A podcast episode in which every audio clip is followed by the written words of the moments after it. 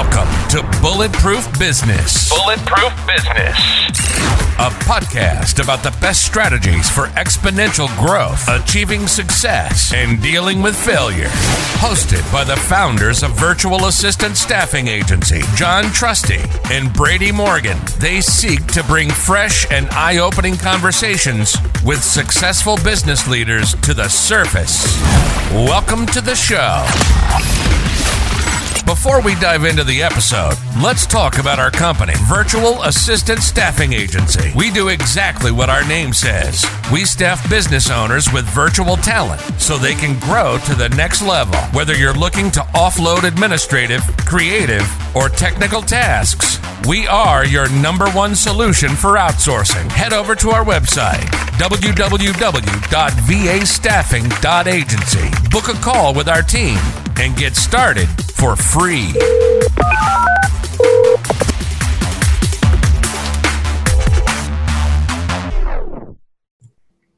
What is up, everybody? My name is Brady Morgan. I am one of the hosts of Bulletproof Business with my co host and business partner, John Trusty. We have a special guest today, Charlie Yielding. Charlie is the CEO of G Squared Wireless and a major tech advocate. Charlie, what's going on, man? Hi there. Appreciate you coming on the show. So, before we dive into your journey as a CEO and a tech advocate, we always ask this first question What is the dumbest thing you've ever spent money on? Yeah. So I'm glad you guys brought that up before because it's, or ahead of time because it took me a bit to get it around, uh, get my head around it. But uh, I would say in the past six months, we've spent $4,500 on uh, leads to generate new business and whatnot. And those leads were absolutely 100% a waste of time. Yep. And money. Yeah. Yep. I think that's what happens when you buy leads, honestly. I think, I think there's a way to do it. lot. Yeah, I, I think there's a way to do it, but I don't know what that is. And I got, you know, like you deal with new, uh, new vendors and different types of things that you don't have expertise in. You're eventually going to get burned. And I just got burned on the first one. Yeah. Well, I'll tell you this. There, so there's a platform we use. It's called Apollo.io. It's $19 a month. Basically, it's like a database of people. I think there's like Mhm. 200 something million people in there, but you can filter it based off, you know, revenue of the company. Do they have any job postings? Uh, where are they located? What's the title of the person you're looking for? Their email. You can get their mobile number. It's, it's really cool. And we use it a lot for lead generation because I think when you buy leads, I think a lot of them are shit. Um, There Mhm. might be a few that are good, but I think by the time you get to those few that are good, you're so burned out on the ones that were terrible before, you just don't care anymore. So you just give up and throw in the towel.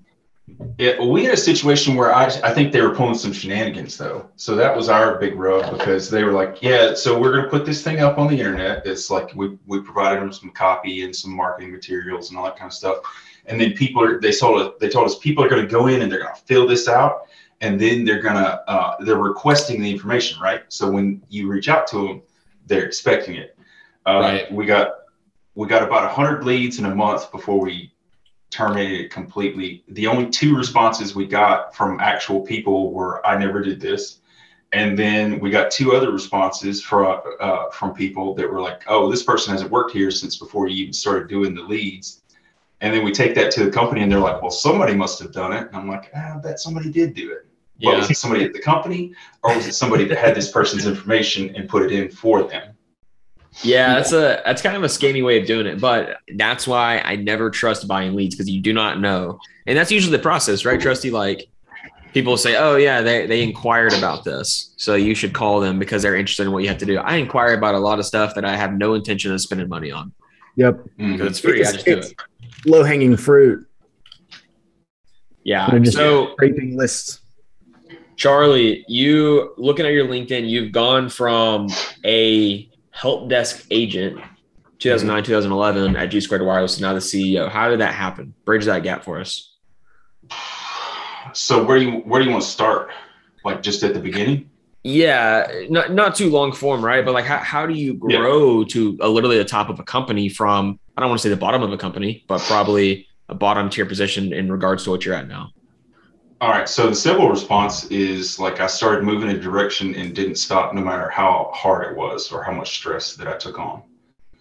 Uh, and my mindset was always, uh, always try to arrange the new stuff as it comes in so I can uh, either automate or delegate and then move into something else. And so, so my idea was to, to see a problem, build up a solution, hand the responsibility, and then move through the company. And so I went from uh, help desk agent to operation or to implementation manager to operations manager to VP of operations to COO and then eventually CEO.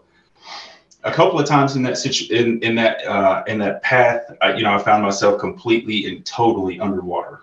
Like couldn't handle the workload, couldn't handle like this was my first like real technology driven in office job. Like I'd worked at Radio Shack before, I'd done loans before, but I'd never really had a job where I had tasks to keep up with that would span, you know, weeks. And so uh, when I was that implementation manager, I was taking phone calls, managing clients, and all this other kind of stuff because I was just like, give me all the responsibility you can. And it was, you know, I was the eighth employee. And so there was a lot of that, like, well, we need somebody to do this. And I just was willing to step up. But at one point, when I was a, a uh, client manager slash implementation manager. My my then boss took me out to eat some lunch, and while we were out there, he was just like, "Look, you're not cutting it. You're not. You're dropping too much stuff. Things are falling through the cracks. Like we're getting complaints. You got to get good or go home." And so I decided to get good. And what I did is I just went to the internet and I found like I found a way to manage all of the information that was kind of floating around me I developed strategies around ubiquitous capture, long-term note-taking, task management, all this other kind of stuff, and it put me in a good position to grow from that uh, from that bad spot, from that failure point. And yeah. so I grew out of that, and then everything was kind of smooth and peachy keen. We built out training, we built out quality control, we built out analytics and reporting for the company to help us, uh, you know, manage scale, call volume stuff, and just just to put that out there we we run a, a mobile help desk. So we're doing help desk stuff all the time for mobility, and mobility is one of the fastest uh, changing industries in technology. So we quickly learned that like knowledge base management was just as important as capturing the information to begin with, because if we couldn't distribute it to all of our agents, we wouldn't be successful. So time went on, got to the CEO role. Our, you know, everybody at G Squared starts from the bottom. We don't have a single employee that didn't start at an entry level. And so sometimes when people get into those positions, it doesn't work out.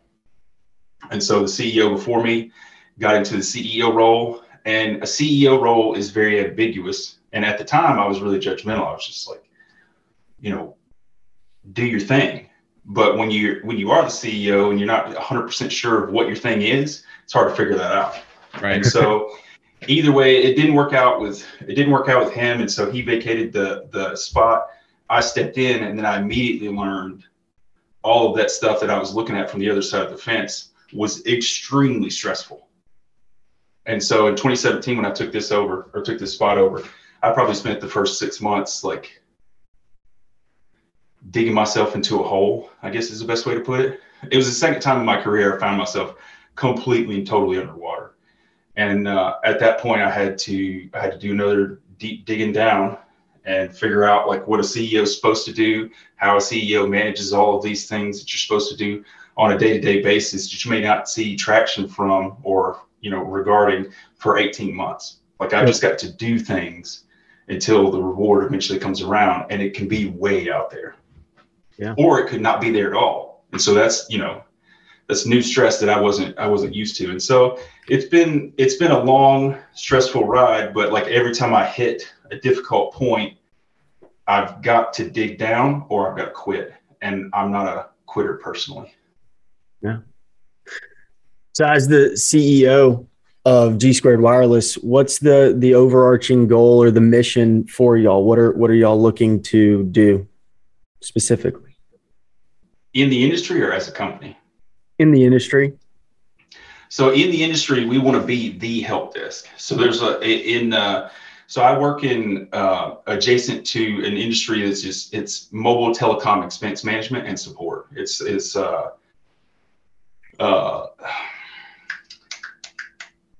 mobile. Well, anyways, it's just mobile lifecycle management. And, and so what my company does is we provide the butts and seats to uh, uh, complement the the software that does the optimization and all that kind of stuff. So we'll order the devices, make sure that the end users, and so we specifically provide support to enterprise clients. So our average client has about 5,000 lines, 10,000 plus employees, all that kind of stuff. And we've got deployments up to 25,000 lines. And so we're taking anywhere between 15 to 25,000 phone calls a month with about 50 employees total. So the uh, the goal is to be the most consistent, highest quality help desk here in the U.S. that exists, and and essentially work with some of these telecom expense management companies to take their help desk on ourselves, and then be the ubiquitous uh, help desk. And so it doesn't matter where you go, you're using us. And I feel like we're doing, you know, the pandemic through threw a wrench into our planning. But coming out of the other side, like some of those things I was talking about earlier with training and QC, has set us up in a way where we can we can hire and maintain employees in a time where that's very very difficult, especially in my industry because my industry is notorious for uh, trampling prices because there's a couple of big companies that want the logos more than they care about the profits right now, and so we're all paid for that. Right.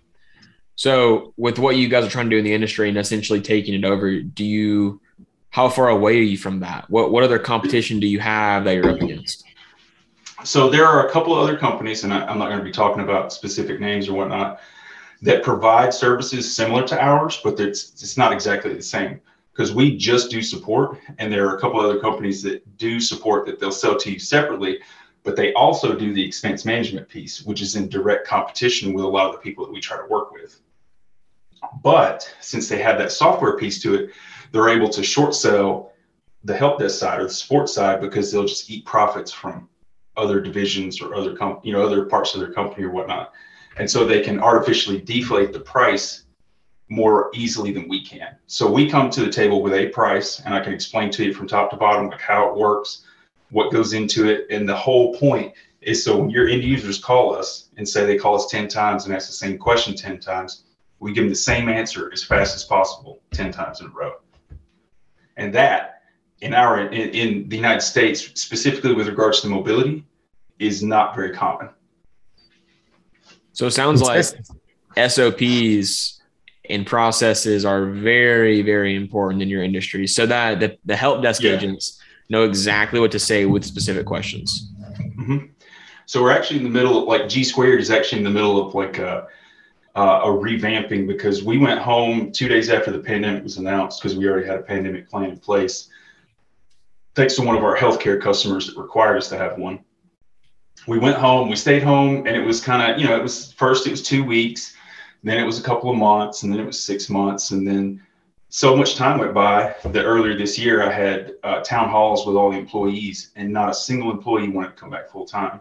And so we were just like, okay, we see the writing on the wall and we got rid of two thirds of our space, and we're now 100% virtual. Well, not 100% virtual, almost 100% virtual. We do have a logistics facility where people have to touch devices, and there's four employees there that do that.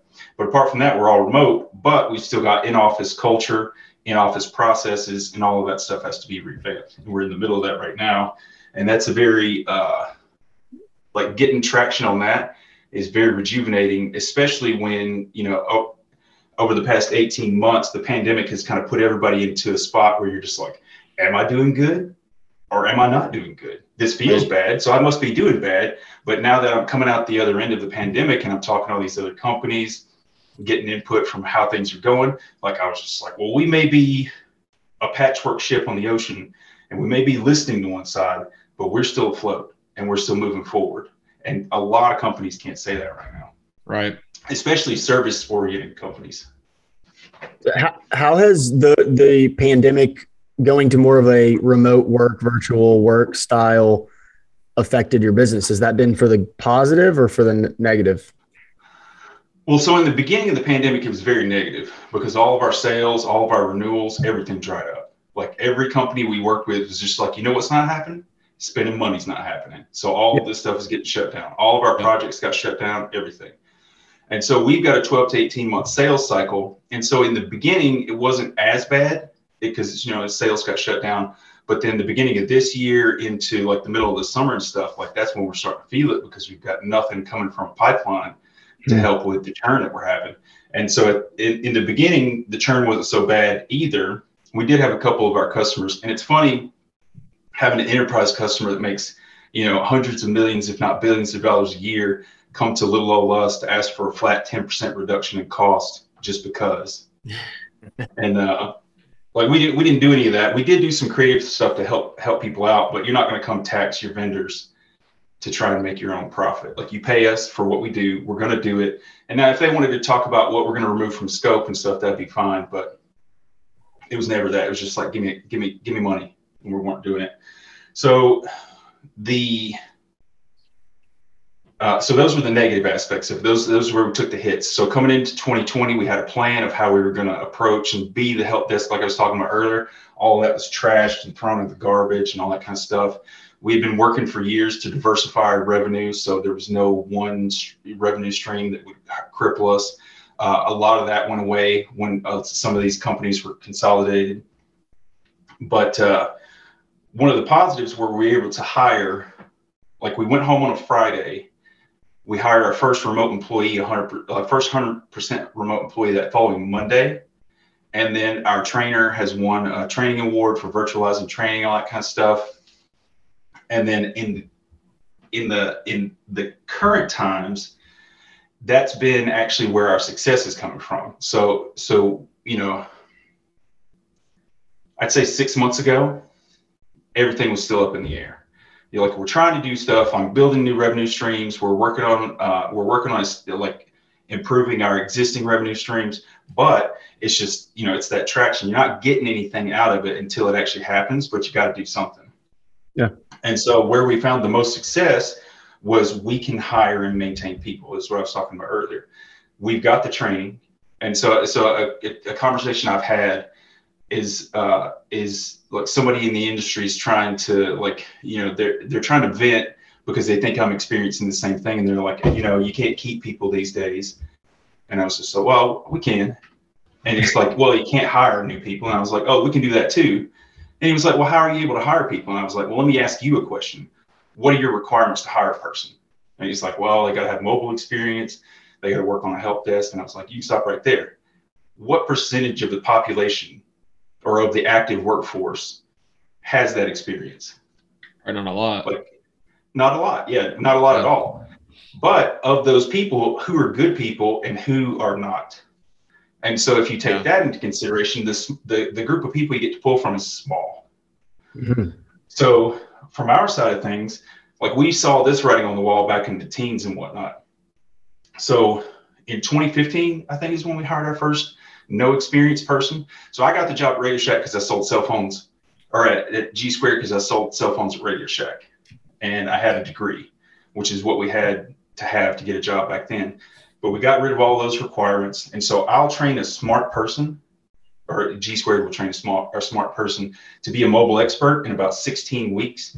Two that's in in uh, like in class training, and then the other the rest of it's like go out and do some stuff, come back and do some additional training, go out and do some stuff. And then, but after 16 weeks, they've got a career in mobility and the ability to put a lot of stuff on their resume. And so that's that's more the ideology of G squared is like when you start working with us, we're going to give you value as an employee immediately. And then we've got a couple of other steps where people can do that. But people see that from the get go. I can communicate that in the interview. And so we get like of all the offers we make, we get about 90% acceptance rate because we've got like the if you want to come in and just make this money, that's fine. Here's the lead metrics, and we'll give you everything you need to do that. And so we're pulling from a larger group of people, and we just get to pick the smartest ones.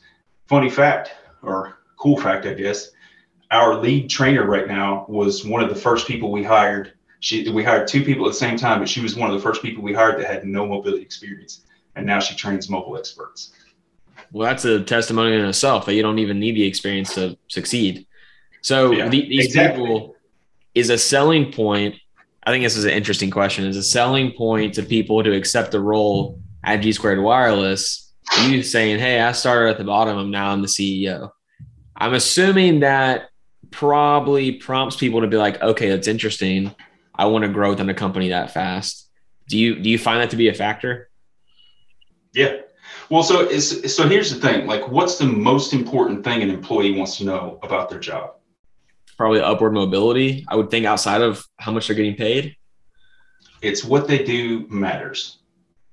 They've yeah. got to know that what they're doing applies to the bigger goal. But I can apply, I can, but I can give them multiple paths or multiple visions of a path in an interview. And normally I don't do interviews, but here recently I've been doing more uh, because this it's worth being said. It's it's like if you just want to come in and make money, I've got you. If you want to come in and grow, I've got you on that end too. And but you've got to decide one one way or the other. And that this growth path path it ain't easy and you may get to a spot where you hate everything about your job because mm-hmm. everything is stressful. But we're going to give you everything you need. We're going to give you all the tools and all the information to uh, to to kick its ass. But it's going to take work. There's no ifs, ands, or buts about it. But if you just want to come in and learn what you need to learn and do that, that's fine. And a lot of people they they like the ability to choose, right?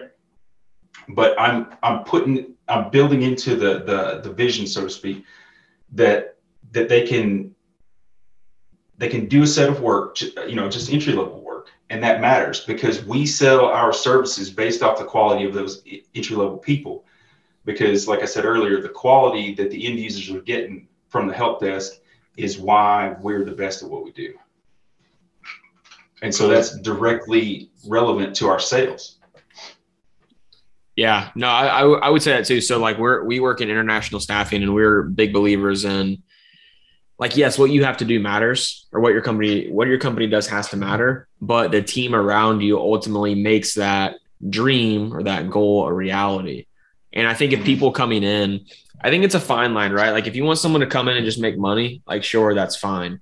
But you can't have your entire workforce just there to make money because all the it's I think it's a very selfish perspective of I'm here for me, not for G squared wireless.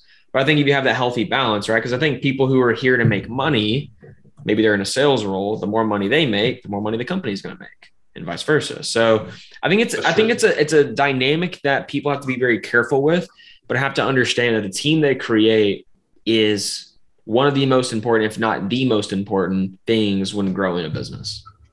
I agree. Now imagine a culture where everybody speaks the exact same operational and uh, directional language because mm-hmm. we all come from the same place. Yeah, absolutely. So, so I'm on the interview as a CEO who started as a help desk agent, and oftentimes I'll have the president or the and or the COO, and we've all got the same story. The president started in 2010 on help desk. The COO started as a contractor in 2010, and now here we are 11 years later and we're all you know we're all executives but everybody in the company mid-level four years five years six years seven years experience 12 years experience we've all got the same dialogue yeah. and it, it goes a long way especially in person to create a culture that you just can't beat but our problem now is that since we're all separated and, and like in our own space how do we maintain that culture and that vibe and that hype so to speak and so that's where we're retooling a lot of that stuff Yep. Yeah. That's a kind of a common thing for us that we had to work with because we do work with nothing but inter- most of our, all of our employees are international. Uh, they're all in the Philippines. So it was uh, a challenge at first, but I, I think we've done a really good job. Brady's kind of headed the whole morale, morale and culture side of things, and and we've got a very close team. Uh, Charlie, I want to ask you how how did starting at the bottom, going through all of the roles, really working your way through the company and now being CEO. How did that, how did understanding those roles and being a part of those roles help you to be a better CEO? So uh, I've got a term that's called throwing the shit over the fence. And what that means is the sales team goes out and bobbleheads some crap. They bring it back, and the business leaders say, okay, that's cool because it's going to make us money. Then they throw the scope over to the operations people, and the operations people are like, what the fuck is this? this is not what we do at all. Yeah. This is not some solution that we can slap together. And that's prevalent in our industry. It's prevalent in a lot of industries, but ours specifically, because mobility is just so like, how do you manage it? What do you do? What are these things? Like, and then you add the software component to it. And it's just like, well, what is what's the software capable of? And more often than not, it's not immediately capable, or uh, that may be an overstatement.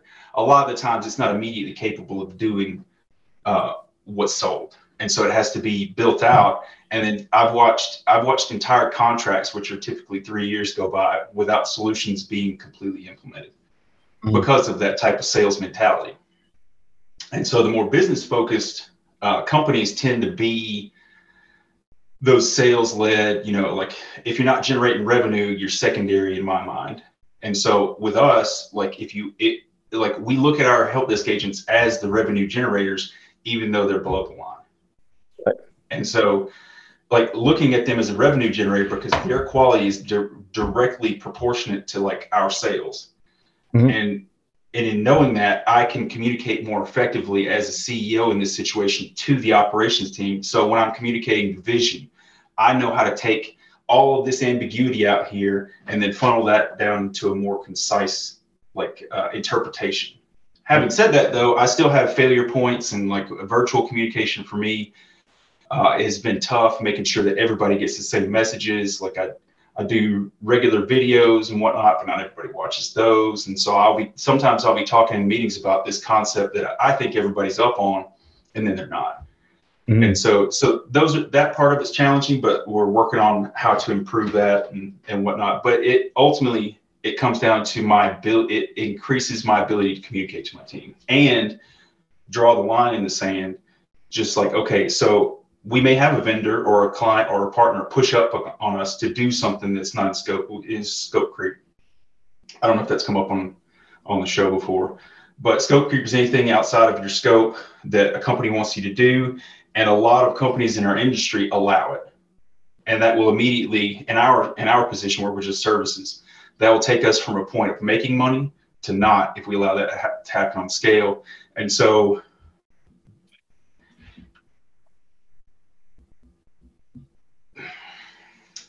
not to ramble too much, but so so drawing the line in the sand and you know the buck stops here mentality and whatnot that's actually the most stressful portion of my job or it's created the most stressful situations i've experienced in my life and so being an effective ceo standing my ground in a, in a way that's visible to my team is uh, it's immeasurable when it comes to trust mm-hmm. and so if my tr- if my team trusts me to not screw them over, then we've got a, we've got a lot better a lot better chance to succeed, especially in this virtual the virtual world. Right. So as we begin to wrap up, I want to ask uh, one more question. What are you doing to make your business bulletproof? Or what have you done to make your business bulletproof?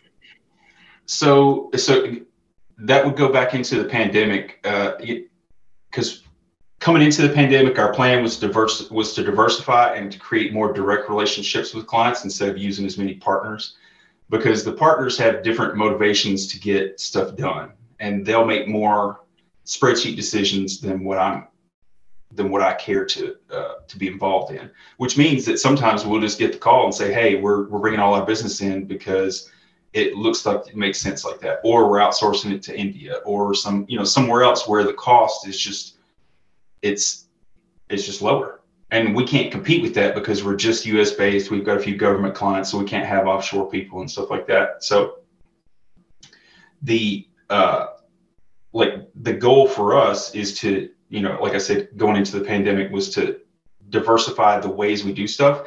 And that's still true uh, but we had to we had to think in different ways. And so one of the things we did this past year is we've taken this enterprise mindset around mobility and we built an SMB product uh, that fits the needs of smaller businesses, but with the enterprise expertise sitting on top of it.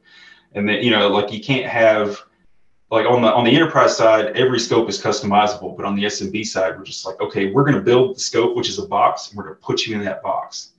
And so, if, but if we build up like 5,000 of these SMB lines and then compare those to, to the prices of the enterprise lines, we're going to make a lot more money off of that but it's a lot more hustle to, to get into SMB and whatnot. And so, you know, those are that's an area we're going into, and then we're we're also going into uh, an area where we're building carrier relationships, and it's just like it. It's getting our name out there as much as possible to the people that need to know that we exist. Because right now, our ability to hire and maintain employees is something that every single person that would potentially want to use us needs to know. Love it. No, I, I think I think that's a great answer. I think it's being bulletproof is tough, right? Because I think you're assuming perfection exists, but I think getting as close as Yeah. you possibly can, constantly evolving what you're doing with the changing times, um, and just being resilient, knowing that things are going to get hard, and if you can continue to push through that, that builds that level of bulletproofness on your business to where you can go through the next failure, or the next pandemic, or the next whatever much easier. Mhm. But Charlie, I appreciate you coming on the show, man. If someone wants to reach out to you, where's the best place to do that? Mm, uh, this is where this is where people normally do their social media stuff. Like I'm on Twitter at Charlie Yielding, uh, but when I say I'm on Twitter, I just have a handle. Like I get on once, I get on every once in a while. Uh, that's about it. I'm on, I mean. I guess link, LinkedIn's probably the best way for for a podcast like this. It's just Charlie Yielding on LinkedIn. awesome. Uh, that's that's actually where I have my biggest following. So Yeah. that's probably it. Love it. No, guys, if you enjoyed the episode, reach out to Charlie, let him know what you thought. And Charlie, I appreciate your time, man. No problem. Thanks for having me on. Thanks. Thanks for listening to this episode of Bulletproof Business. We post new episodes every week, and we'd greatly appreciate it if you left us a review on Apple Podcasts. We'll catch you next time.